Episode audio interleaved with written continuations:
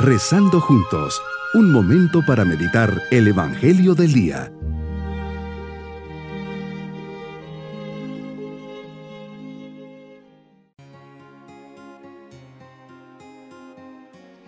Les saludo con especial cariño en este día 4 de octubre, fiesta de San Francisco de Asís.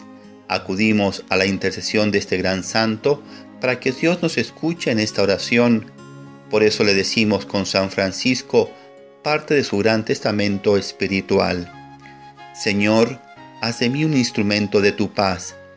Donde haya odio, ponga yo amor. Donde haya ofensa, ponga yo perdón. Donde haya discordia, ponga yo unión. Donde haya error, ponga yo verdad. Donde haya duda, ponga yo la fe.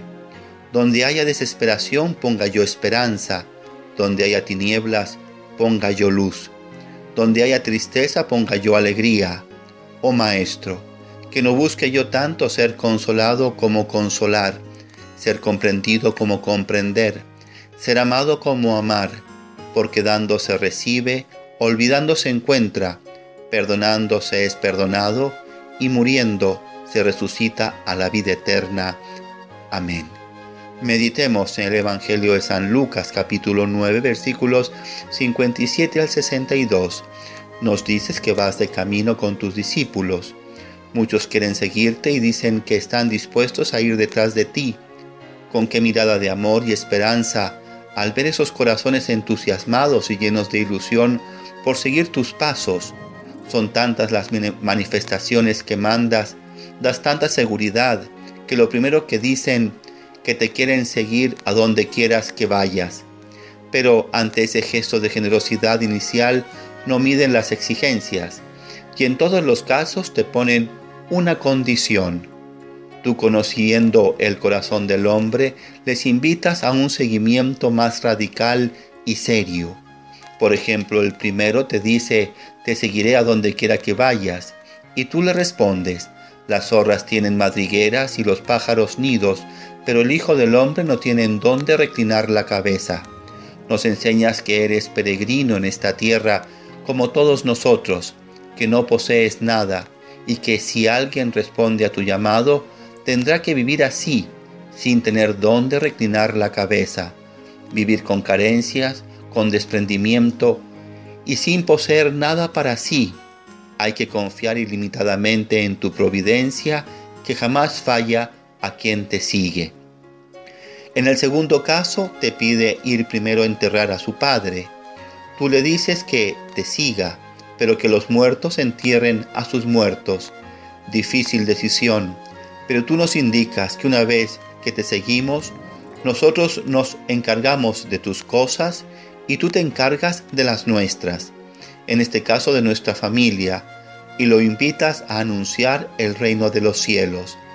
Y el tercero te dice, te seguiré Señor, pero déjame primero despedirme de mi familia y le contestas, el que empuña el arado y mira hacia atrás, no sirve para el reino de los cielos. ¿Cuántas veces miramos hacia atrás, contemplando con añoranza los tiempos pasados, pensando que eran mejores? Empuñamos el arado, viendo todo lo que hemos hecho o dejado de hacer, todas esas omisiones que al mirar atrás golpean nuestra conciencia. Señor, ayúdame a no mirar hacia atrás. Mi vida cristiana es un camino para ir hacia adelante, hacia el horizonte con esperanza, con valentía, abiertos a la gracia, paseándonos de nosotros mismos para llenarnos de ti. No se puede mirar hacia atrás añorando las cebollas de Egipto. Una vez que digo que sí, mi mirada solo se dirige hacia adelante. Mi propósito en este día si he sentido el llamado de Dios, voy a ser generoso y pediré ayuda para discernirlo. Mi opción será con totalidad y no le pondré peros o concesiones que me lleven a no seguir al Maestro. Buscaré ante todo ser generoso.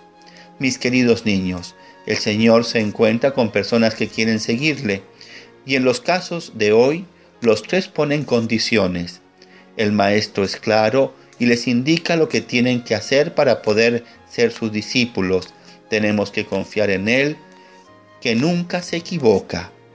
El ejemplo de San Francisco de Asís, que lo dejó todo para seguir al Señor, nos motiva y nos alienta también a nosotros para ser generosos con el Señor. Y nos vamos con su bendición. Y la bendición de Dios Todopoderoso, Padre, Hijo y Espíritu Santo, descienda sobre todos nosotros. Bonito día.